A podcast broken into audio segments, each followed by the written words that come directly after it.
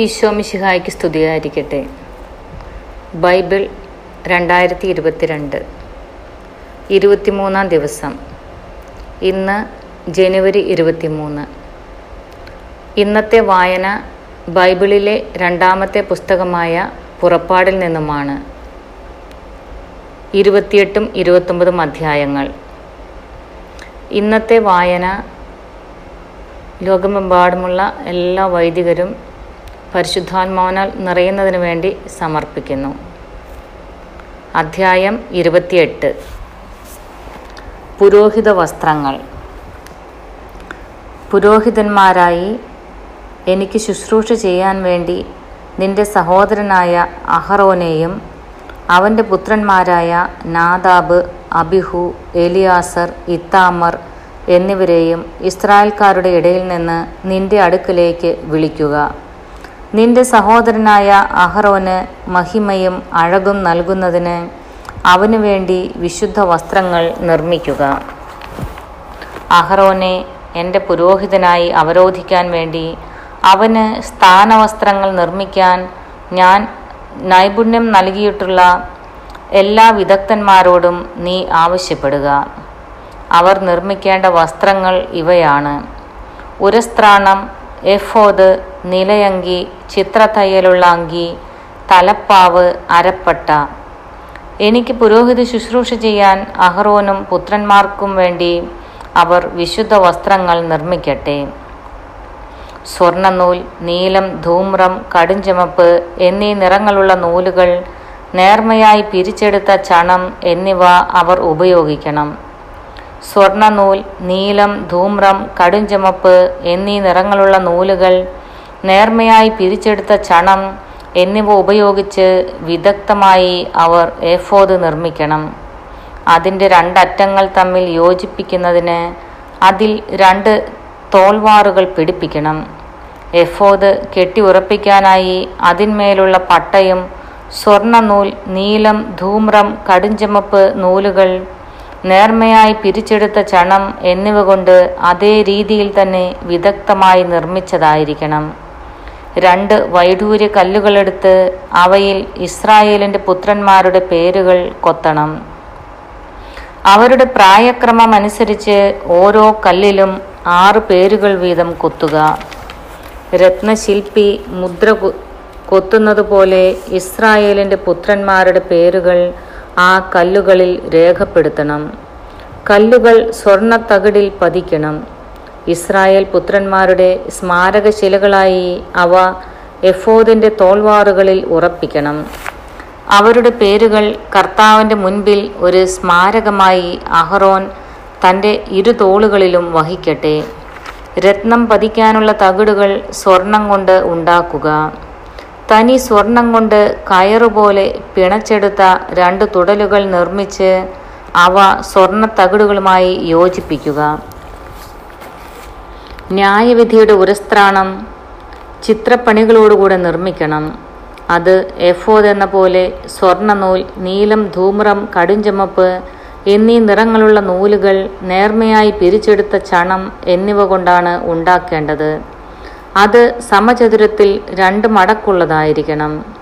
അതിന് ഒരു ചാൺ നീളവും ഒരു ചാൺ വീതിയും വേണം. അതിനുമേൽ നാല് നിര രത്നങ്ങൾ പതിക്കണം. ആദ്യത്തെ നിരയിൽ മാണിക്യം, പുഷ്യരാഗം, വൈഢൂര്യം. രണ്ടാമത്തെ നിരയിൽ മരതകം, ഇന്ദ്രനീലം, വജ്രം. മൂന്നാമത്തെ നിരയിൽ പവിഴം, ചന്ദ്രകാന്തം, സൗഗന്ധികം. നാലാമത്തെ നിരയിൽ പത്മരാഗം, ഗോമേതകം, സൂര്യകാന്തം. രത്നങ്ങളെല്ലാം സ്വർണ്ണത്തകിടിലാണ് പതിക്കേണ്ടത്. ഇസ്രായേലിൻ്റെ പുത്രന്മാരുടെ പേരുകൾ അനുസരിച്ച് പന്ത്രണ്ട് രത്നങ്ങൾ ഉണ്ടായിരിക്കണം. ഓരോ ഗോത്രത്തിൻ്റെയും പേര് ഓരോ രത്നത്തിലും മുദ്ര പോലെ കൊത്തിയിരിക്കണം. ഉരസ്ത്രാണത്തിനു വേണ്ടി തനി സ്വർണം കൊണ്ട് കയറുപോലെ പിണച്ചെടുത്ത തുടലുകൾ പണിയണം. സ്വർണം കൊണ്ട് രണ്ട് വളയങ്ങൾ നിർമ്മിച്ച് ഉരസ്ത്രാണത്തിൻ്റെ മുകളിലത്തെ രണ്ട് മൂലകളിൽ ഘടിപ്പിക്കണം. ഉരസ്ത്രാണത്തിൻ്റെ മൂലകളിലുള്ള രണ്ട് വളയങ്ങളിലൂടെ രണ്ട് രണ്ട് സ്വർണ്ണ തുടലുകളിടണം. തുടലുകളുടെ മറ്റേ അറ്റങ്ങൾ രത്നം പതിച്ച സ്വർണ്ണ തകിടുകളിൽ ഘടിപ്പിച്ച എഫോദിൻ്റെ തോൾവാറിൻ്റെ മുൻഭാഗവുമായി ബന്ധിക്കണം. രണ്ട് സ്വർണവളയങ്ങൾ പണിത് അവ ഒരു സ്ത്രാണത്തിൻ്റെ താഴത്തെ കോണുകളിൽ അവയുടെ ഉൾഭാഗത്ത് എഫോദിനോട് ചേർത്ത് ബന്ധിക്കണം. രണ്ട് സ്വർണവളയങ്ങൾ കൂടി നിർമ്മിച്ച് അവ എഫോദിൻ്റെ തോൾവാറുകളുടെ താഴത്തെ അറ്റങ്ങൾക്ക് മുൻഭാഗത്ത് അവയുടെ തുന്നലിനോടടുത്ത് എഫോദിൻ്റെ അലങ്കൃതമായ അരപ്പട്ടയ്ക്ക് മുകളിലായി ബന്ധിക്കണം. ഉരസ്ത്രാണത്തിൻ്റെയും എഫോദിൻ്റെയും വളയങ്ങൾ ഒരു നീല ചരടുകൊണ്ട് ബന്ധിക്കണം. അപ്പോൾ ഉരസ്ത്രാണം എഫോദിൻ്റെ അലങ്കൃതമായ അരപ്പട്ടയ്ക്ക് മുകളിൽ നിന്ന് ഇളകിപ്പോവുകയില്ല. അഹറോൻ വിശുദ്ധ സ്ഥലത്ത് പ്രവേശിക്കുമ്പോൾ ഇസ്രായേലിൻ്റെ പുത്രന്മാരുടെ പേരുകൾ കൊത്തിയിട്ടുള്ള ന്യായവിധിയുടെ ഉരസ്ത്രാണം ധരിക്കണം. അങ്ങനെ കർത്താവിൻ്റെ സന്നിധിയിൽ അവർ നിരന്തരം സ്മരിക്കപ്പെടും. ന്യായവിധിയുടെ ഉരസ്ത്രാണത്തിൽ ഉറിയും തുമ്മിയും എന്നിവ നിക്ഷേപിക്കുക. അഹറോൻ കർത്താവിൻ്റെ മുൻപിൽ പ്രവേശിക്കുമ്പോൾ അവ അവൻ്റെ മാറിലുണ്ടായിരിക്കണം. അങ്ങനെ അഹറോൻ തൻ്റെ മാറിൽ ഇസ്രായേലിൻ്റെ ന്യായവിധി കർത്താവിൻ്റെ സന്നിധിയിൽ നിരന്തരം വഹിക്കട്ടെ. എഫോദിൻ്റെ നിലയങ്കി നീല നിറമായിരിക്കണം. തല കടത്താൻ അതിന് നടുവിൽ ദ്വാരമുണ്ടായിരിക്കണം. ധരിക്കുമ്പോൾ കീറിപ്പോകാതിരിക്കാൻ ഉടുപ്പുകൾക്ക് ചെയ്യാറുള്ളതുപോലെ നെയ്തെടുത്ത ഒരു നാട ദ്വാരത്തിനു ചുറ്റും തുന്നിച്ചേർക്കണം.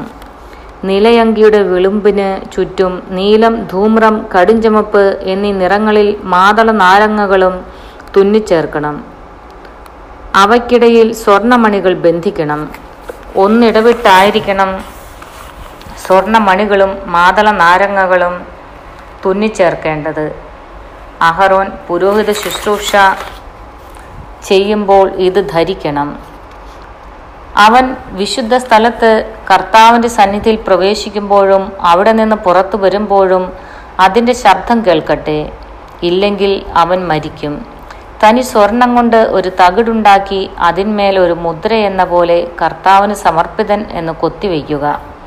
ഒരു നീല ചരടുകൊണ്ട് അതിൻ്റെ തലപ്പാവിൻ്റെ മുൻവശത്ത് ബന്ധിക്കണം. അഹറോൻ അത് നെറ്റിയിൽ ധരിക്കണം. അങ്ങനെ ഇസ്രായേൽക്കാർ വിശുദ്ധ വസ്തുക്കൾ കാഴ്ച സമർപ്പിക്കുന്നതിൽ വരുത്തുന്ന വീഴ്ചകൾ അവൻ വഹിക്കട്ടെ. കാണിക്കകൾ കർത്താവിൻ്റെ സന്നിധിയിൽ സ്വീകാര്യമാകേണ്ടതിന് ആ തകിട് അഹറോൻ്റെ നെറ്റിയിൽ എപ്പോഴും ഉണ്ടായിരിക്കണം. നേർമയായി പിരിച്ചെടുത്ത ചണം കൊണ്ട് ഒരു അങ്കിയുണ്ടാക്കി അത് ചിത്രത്തുന്നലാൽ അലങ്കരിക്കണം. നേർമയായി പിരിച്ചെടുത്ത ചണം കൊണ്ട് തലപ്പാവും ചിത്രാലങ്കൃതമായ അരപ്പട്ടയും ഉണ്ടാക്കണം. അഹറോന്റെ പുത്രന്മാർക്ക് മഹിമയും അഴകും ഉണ്ടാകേണ്ടതിന് അവർക്കായി അങ്കികളും അരപ്പട്ടകളും തൊപ്പികളും നിർമ്മിക്കണം. ഇവയെല്ലാം നിന്റെ സഹോദരനായ അഹറോനെയും അവൻ്റെ പുത്രന്മാരെയും നീ അണിയിക്കുക. അവർ എനിക്ക് പുരോഹിത ശുശ്രൂഷ ചെയ്യേണ്ടതിന് നീ അവരെ അഭിഷേചിച്ച് നിയോഗിക്കുകയും വിശുദ്ധീകരിക്കുകയും ചെയ്യുക. അവരുടെ നഗ്നത മറയ്ക്കാൻ ചണത്തുണി കൊണ്ട് അര മുതൽ തുട വരെ എത്തുന്ന കാൽച്ചട്ടകൾ ഉണ്ടാക്കണം. അഹറോനും പുത്രന്മാരും സമാഗമ കൂടാരത്തിൽ പ്രവേശിക്കുകയോ വിശുദ്ധ സ്ഥലത്ത് ശുശ്രൂഷ ചെയ്യുന്നതിന് ബലിപീഠത്തെ സമീപിക്കുകയോ ചെയ്യുമ്പോൾ ഇവ ധരിക്കണം. ഇല്ലെങ്കിൽ അവർ കുറ്റക്കാരായി തീരുകയും മരിക്കുകയും ചെയ്യും. ഇത് അഹറോനും സന്തതികൾക്കും എന്നേക്കുമുള്ള നിയമമാണ്. അധ്യായം ഇരുപത്തിയൊൻപത്. അഭിഷേകക്രമം.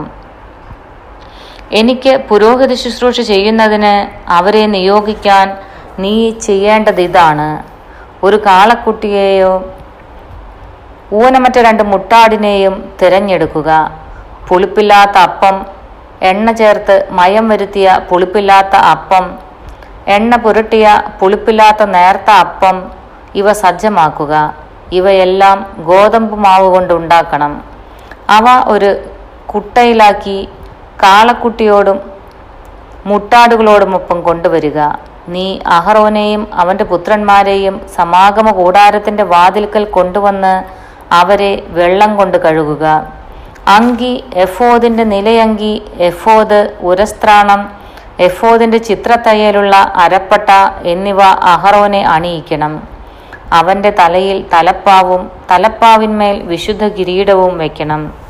അനന്തരം തൈലം തലയിലൊഴിച്ച് അവനെ അഭിഷേചിക്കുക. അവൻ്റെ പുത്രന്മാരെ കൊണ്ടുവന്ന് അങ്കികൾ ധരിപ്പിക്കുക. നീ അവരെ അരപ്പട്ടകളും തൊപ്പികളും അണിയിക്കണം. ശാശ്വതമായ നിയമമനുസരിച്ച് പൗരോഹിത്യം അവരുടേതായിരിക്കും. നീ അഹ്റോനെയും അവൻ്റെ പുത്രന്മാരെയും പുരോഹിതരായി അവരോധിക്കണം. അനന്തരം കാളക്കുട്ടിയെ സമാഗമ കൂടാരത്തിന് മുൻപിൽ കൊണ്ടുവരണം. അഹ്റോനും പുത്രന്മാരും അതിൻ്റെ തലയിൽ കൈകൾ വയ്ക്കണം. കർത്താവിൻ്റെ സന്നിധിയിൽ സമാഗമ കൂടാരത്തിൻ്റെ വാതിൽക്കൽ വെച്ച് കാളക്കുട്ടിയെ കൊല്ലണം. അതിൻ്റെ രക്തത്തിൽ നിന്ന് കുറേ എടുത്ത് വിരൽ കൊണ്ട് ബലിപീഠത്തിൻ്റെ കൊമ്പുകളിൽ പുരട്ടണം. ബാക്കി രക്തം ബലിപീഠത്തിൻ്റെ ചുവട്ടിൽ ഒഴിക്കണം. കുടൽ പൊതിഞ്ഞുള്ള മേധസ്സും കരളിന്മേലുള്ള കൊഴുപ്പും ഇരുവൃക്കകളും അവയിന്മേലുള്ള മേധസ്സും എടുത്ത് ബലിപീഠത്തിന്മേൽ വെച്ച് ദഹിപ്പിക്കണം. എന്നാൽ കാളക്കുട്ടിയുടെ മാംസവും തോലും ചാണകവും പാളയത്തിന് വെളിയിൽ വെച്ച അഗ്നിയിൽ ദഹിപ്പിക്കണം. ഇത് പാപപരിഹാര ബലിയാണ്. മുട്ടാടുകളിൽ ഒന്നിനെ മാറ്റി നിർത്തണം. അഹ്റോനും പുത്രന്മാരും അതിൻ്റെ തലയിൽ കൈകൾ വയ്ക്കട്ടെ. അതിനെ കൊന്ന് രക്തമെടുത്ത് ബലിപീഠത്തിന് ചുറ്റും ഒഴിക്കണം. അതിനെ കഷ്ണങ്ങളായി മുറിച്ചതിനു ശേഷം അതിൻ്റെ ആന്തരിക അവയവങ്ങളും കാലുകളും കഴുകണം. ഇവ മറ്റു കഷ്ണങ്ങളുടെയും തലയുടെയും കൂടെ വയ്ക്കണം. മുട്ടാടിനെ മുഴുവൻ ബലിപീഠത്തിൽ വെച്ച് ദഹിപ്പിക്കണം. ഇത് കർത്താവിനുള്ള ദഹന ബലിയാണ്, കർത്താവിന് പ്രസാദകരമായ സുഗന്ധം. അനന്തരം അടുത്ത മുട്ടാടിനെയും കൊണ്ടുവരണം. അഹ്റോനും പുത്രന്മാരും അതിൻ്റെ തലയിൽ കൈകൾ വയ്ക്കണം. അതിനെ കൊന്ന് രക്തത്തിൽ കുറച്ചെടുത്ത് അഹ്റോന്റെയും പുത്രന്മാരുടെയും വലത്തു ചെവിയുടെ അഗ്രത്തിലും വലത്തുകൈയുടെ തള്ളവിരലിലും വലത്തുകാലിൻ്റെ പെരുവിരലിലും പുരട്ടുകയും ബാക്കി ബലിപീഠത്തിന് ചുറ്റും ഒഴിക്കുകയും വേണം. ബലിപീഠത്തിലുള്ള രക്തത്തിൽ നിന്നും അഭിഷേക തൈലത്തിൽ നിന്നും കുറച്ചെടുത്ത് അഹ്റോന്റെ മേലും അവൻ്റെ വസ്ത്രത്തിന്മേലും അവൻ്റെ പുത്രന്മാരുടെ മേലും അവരുടെ വസ്ത്രത്തിന്മേലും തളിക്കണം. അങ്ങനെ അവനും പുത്രന്മാരും അവരുടെ വസ്ത്രങ്ങളും ശുദ്ധീകരിക്കപ്പെടും. അതിനുശേഷം നീ മുട്ടാടിൻ്റെ മേധസ്സും കൊഴുത്ത വാലും കുടൽ പൊതിഞ്ഞിരിക്കുന്ന മേധസ്സും കരളിന്മേലുള്ള കൊഴുപ്പും ഇരുവൃക്കകളും അതിന്മേലുള്ള മേധസ്സും വലത്തെ കുറകും എടുക്കണം. കാരണം അത് അഭിഷേകത്തിനുള്ള മുട്ടാടാണ്. കർത്താവിൻ്റെ സന്നിധിയിൽ വെച്ചിരിക്കുന്ന പുളിപ്പില്ലാത്ത അപ്പത്തിൻ്റെ കുട്ടയിൽ നിന്ന് ഒരപ്പവും എണ്ണ ചേർത്ത് മയം വരുത്തിയ ഒരപ്പവും നേർത്ത ഒരപ്പവും എടുക്കണം. ഇവയെല്ലാം അഹ്റോന്റെയും പുത്രന്മാരുടെയും കരങ്ങളിൽ വെച്ച് കർത്താവിൻ്റെ സന്നിധിയിൽ നീരാജനം ചെയ്യണം. അനന്തരം അത് അവരുടെ കൈകളിൽ നിന്ന് വാങ്ങി ദഹനബലിയോടൊന്നിച്ച് ബലിപീഠത്തിൽ വെച്ച് ദഹിപ്പിക്കണം. ഇത് കർത്താവിനുള്ള ദഹനബലിയാണ്, കർത്താവിന് പ്രസാദകരമായ സുഗന്ധം. അഹ്റോന്റെ അഭിഷേകത്തിനായി അർപ്പിച്ച മുട്ടാടിൻ്റെ നെഞ്ചെടുത്ത് കർത്താവിൻ്റെ സന്നിധിയിൽ നീരാജനം ചെയ്യുക. ഇത് നിന്റെ ഓഹരിയായിരിക്കും. അഭിഷേകത്തിനായി അർപ്പിക്കുന്ന മുട്ടാടിൽ നിന്ന് നീരാജനം ചെയ്ത നെഞ്ചും കുറകും വിശുദ്ധീകരിച്ച് അഹ്റോനും പുത്രന്മാർക്കുമായി മാറ്റിവെക്കണം. ഇസ്രായേൽ ജനത്തിൽ നിന്ന് അഹ്റോനും പുത്രന്മാരും നിയമപ്രകാരം എന്നും ലഭിക്കേണ്ട അവകാശമാണിത്. ഇസ്രായേൽ ജനം സമാധാന ബലിയിൽ നിന്ന് നീരാജനം ചെയ്ത് കർത്താവിന് സമർപ്പിക്കുന്ന കാഴ്ചയും അഹ്റോന്റെ വിശുദ്ധ വസ്ത്രങ്ങൾ അവനുശേഷം അവൻ്റെ പുത്രന്മാർക്കുള്ളതായിരിക്കും. അവർ പുരോഹിതരായി അഭിഷിക്തരാവുന്നതും നിയോഗിക്കപ്പെടുന്നതും അവ ധരിച്ചുകൊണ്ടായിരിക്കണം. അവൻ്റെ സ്ഥാനത്ത് പുരോഹിതനാകാനുള്ള അവൻ്റെ പുത്രൻ വിശുദ്ധ സ്ഥലത്ത് ശുശ്രൂഷ ചെയ്യുന്നതിന് സമാഗമ കൂടാരത്തിൽ വരുമ്പോൾ ഏഴു ദിവസം അത് ധരിക്കണം. അഭിഷേകത്തിന് അർപ്പിക്കുന്ന മുട്ടാടിൻ്റെ മാംസമെടുത്ത് വിശുദ്ധമായ ഒരു സ്ഥലത്ത് വെച്ച് വേവിക്കണം. മുട്ടാടിൻ്റെ മാംസവും കുട്ടയിലുള്ള അപ്പവും അഹ്റോനും പുത്രന്മാരും സമാഗമ കൂടാരത്തിൻ്റെ വാതിൽക്കൽ വെച്ച് ഭക്ഷിക്കണം.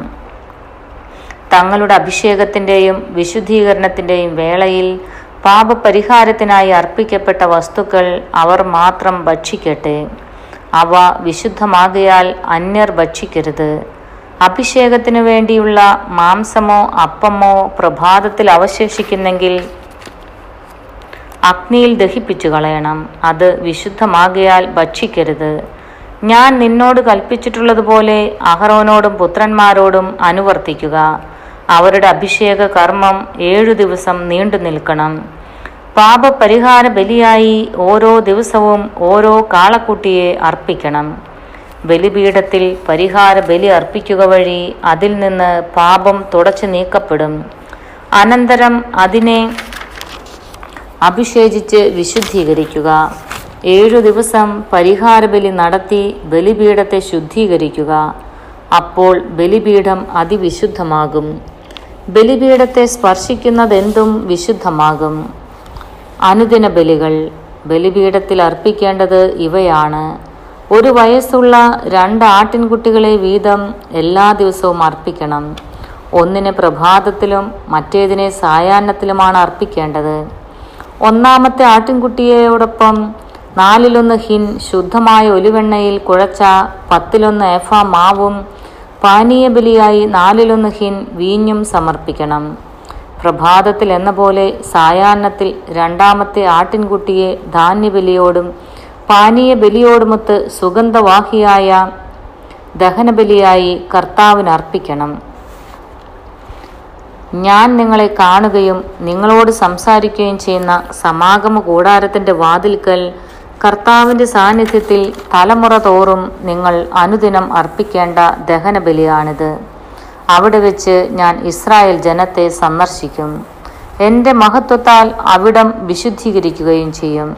സമാഗമ കൂടാരവും ബലിപീഠവും ഞാൻ വിശുദ്ധീകരിക്കും. എനിക്ക് പുരോഹിത ശുശ്രൂഷ ചെയ്യുന്നതിനായി അഹറോനെയും പുത്രന്മാരെയും ഞാൻ വിശുദ്ധീകരിക്കും. ഞാൻ ഇസ്രായേൽ ജനത്തിൻ്റെ മധ്യയെ വസിക്കും. അവരുടെ ദൈവമായിരിക്കുകയും ചെയ്യും. അവരുടെ ഇടയിൽ വസിക്കാൻ വേണ്ടി അവരെ ഈജിപ്തിൽ നിന്ന് കൊണ്ടുവന്ന അവരുടെ ദൈവമായ കർത്താവ് ഞാനാണെന്ന് അവർ അറിയും. ഞാനാണ് അവരുടെ ദൈവമായ കർത്താവ്. ദൈവമായ കർത്താവിന് സ്തുതി.